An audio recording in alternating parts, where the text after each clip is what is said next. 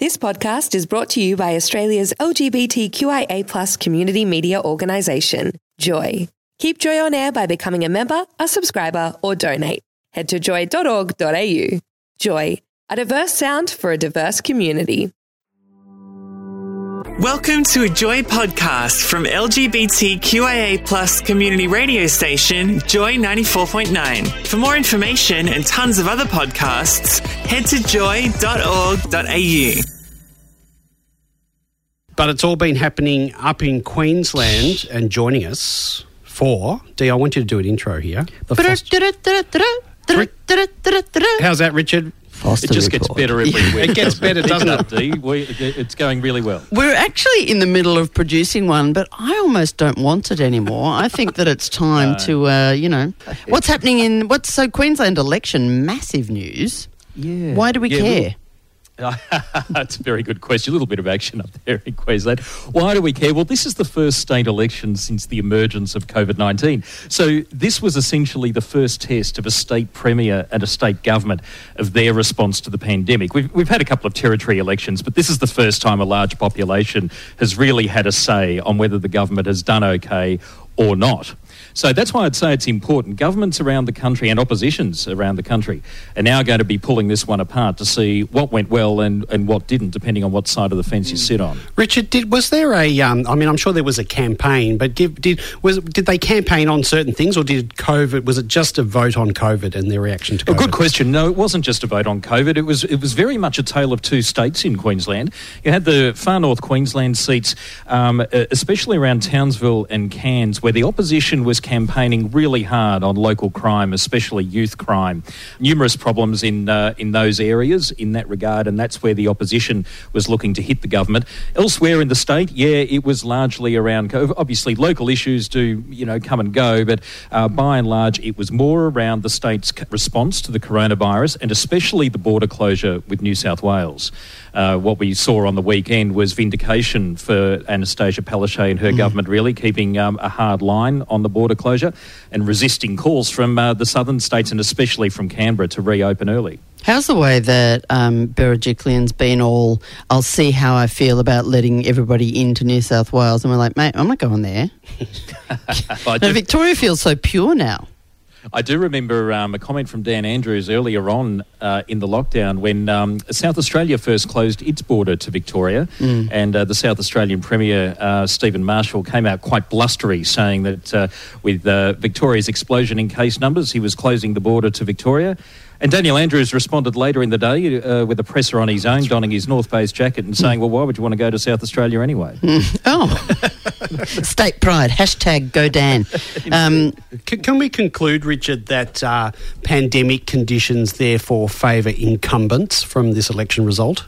I think you've made a pretty safe call there, Warren. A pretty safe call. So far, so good uh, for uh, for tough coronavirus measures. Um, it, and again, look, this was the litmus test, and the Queensland government has passed the litmus test. Canberra's got to be watching this one pretty closely. I mean, there there are some local eccentricities, if you like, that that happen in Queensland. There are a couple of seats that fall outside that basket of normality, which you might exclude from those lessons. But by and large, this was the population saying, "Yep, you're doing all right. Um, stay the course." What about One Nation? How did they go? What about One Nation? that's what Queensland said. What about One Yeah, Nation? uh, you're absolutely right. It was a complete no-show from One One Nation. They retained their sole seat in the parliament. Um, But where did their votes it. go? That's what's what I'm keen to know. Did it all go to? It seems odd that that votes from One Nation would go to Labor, but they didn't swing back to the right, did they? They didn't No, go they Liberal. didn't. No, they, they definitely did go back to Labor, and you know pe- people bring this up as you know oh it's a little bit odd that it, that um, sometimes One Nation votes do go back to Labor, and we have that. we saw it in New South Wales once too. Um, but when you when you think of it, what people do forget is that a lot of votes it wasn't just from the Liberal Party that um, One Nation hived off some votes; it was actually from Labor as well, especially a lot of blue collar workers that were dissatisfied with some of um, Labor's more left leaning policies. They were moving over to One Nation.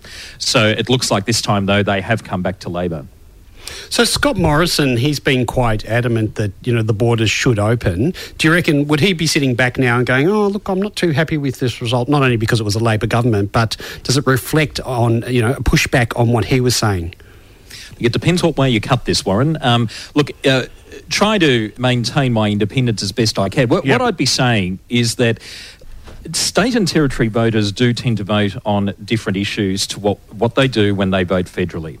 And this was seen through the Howard era. I mean, this isn't the first time that we've seen a majority of state governments and a fairly, you know, confidently polling federal government of a different persuasion. So during the Howard era, um, we had a majority of state governments over that, that time, but Howard was never deeply unpopular. His government was always fairly safe. Um, it always had a strong majority, and indeed once had the majority in the Senate as well. So it, it just goes to show. Um, I think we're see, we could be seeing a bit of that here as well. Uh, voters are responding really well to state governments um, uh, acting to protect their states, um, responding well to COVID nineteen, putting in appropriate measures, and, and doing what they believe they should be doing. Well, However. They like on. the federal government and their economic control. They like the, the way they're managing the economy. They like the way they're managing foreign affairs. They like the way they're managing, you know, um, uh, Uh, perhaps the external political instability and things like that. So they do tend to vote on different issues. If I was Scott Morrison, I wouldn't be running scared just yet, but you would have to watch pretty closely. Basically, you don't want to alienate state premiers too much at the moment, given that they're all pretty popular. Mm. Uh, this is also a pretty good time to solidify the difference between state based politics and federal politics. It really does highlight the difference between the roles of the state, particularly insofar as, um, you know, it's, well, apart from the whole fact that the federal, the feds are meant to be looking after, you know, health, um, it is uh, interesting to see state, like, we haven't really focused on state leadership in this way before. Not in my, not that I recall. Yeah, you well, probably not. Well, I'd say not for a hell of a long time. No, no, you're quite right. I mean, it is. You know, they say it's unprecedented circumstances for a reason. I mean, we, you know, we don't see this sort of thing all that often. Um, we saw a bit of focus on state leadership back in the '90s when you know we we had issues of recession and things that state governments needed to have clear responses to. Before my the, time, the public was calling for that. But the thing that worries me, because Warren makes a very good point, of course, during the time of pandemic, but but more broadly during any time of global or national conflict or upset or you know war or recession or anything, people do gravitate towards the incumbent because they they just go with what you know. The thing that frightens me about this, of course, is Trump. Does it Ah, translate to America? Um, yeah, I, I gave that some thought myself. And um, look, when you when you're in opposition, you know, you what you need to remember, what oppositions you know tend to know. Is that look? Winning an election against a government, especially a popular government, invariably relies on building a narrative against the incumbents and, and really drumming up a strong sentiment in the community for change. Now, in Queensland, the LNP just hadn't been able to generate that sort of thing. Already, though, the LNP in Queensland, and you will find it with other oppositions around the country as they as they lose elections, they will be blaming the pandemic for the result and mm. how it leaves opposition leaders without oxygen during a campaign. Mm. There is some truth in that, but. As you're pointing out, I think, Dee, this theory is about to be tested again with the US election tomorrow, their time. Mm. If there is an argument that oppositions can't win during a pandemic, but Biden goes on to win, well, it'll put that theory out of business. Because we're also talking about an electoral system where you can not win the the college but win the popular vote. So I mean, it's all just a deck of cards. Yeah, it's it's well, it's it's not entirely. I mean, it, it is certainly a, a system that's structured very differently to ours, but we can see similar effects over here. I mean, we we have had um, oppositions win a majority of the vote before and not go on to form government. Oh yeah, true so. that. Yeah, um, uh, you know, I, I look. Kim Beazley springs to mind. You know, the only the only opposition leader to um, to win an election and not become prime minister. You know, it it, it can happen. Richard, just before we run out of time, uh, local government, what's happening with the city of Melbourne? Ah, okay. So, look, the city of Melbourne's become a bit of an interesting challenge. Um, look, I'm going to pick Sally Capp as uh, as hanging on here. Um, Arron Wood, uh, interestingly, has polled really low in his primary vote, under twenty percent. Um, Was he the, preference former? flows- was he? Sorry, go on. Was he her former deputy? Yeah, former deputy Lord Mayor to Sally. It's no secret that uh, that the two didn't get along, um, and Wood was running against her. No secret now. To the town hall. Yeah. Uh, yeah, and, uh, and has polled um, on primary votes has polled pretty poorly as a result. However, he does have very strong preference flows, um, and those preferences are still being allocated. However, um, look, it, it's close, but I'm going to pick Sally as hanging on. I'm guessing she hasn't preferenced him. I think you guessed pretty safely there, dude. I love our chats, Richard. Always do. Likewise. Keep it interesting. Thanks, Richard. Thanks for listening to another Joy podcast, brought to you by Australia's LGBTQIA plus community radio station, Joy 94.9. For more podcasts or to support Joy by becoming a member, donating, or subscribing, head to joy.org.au.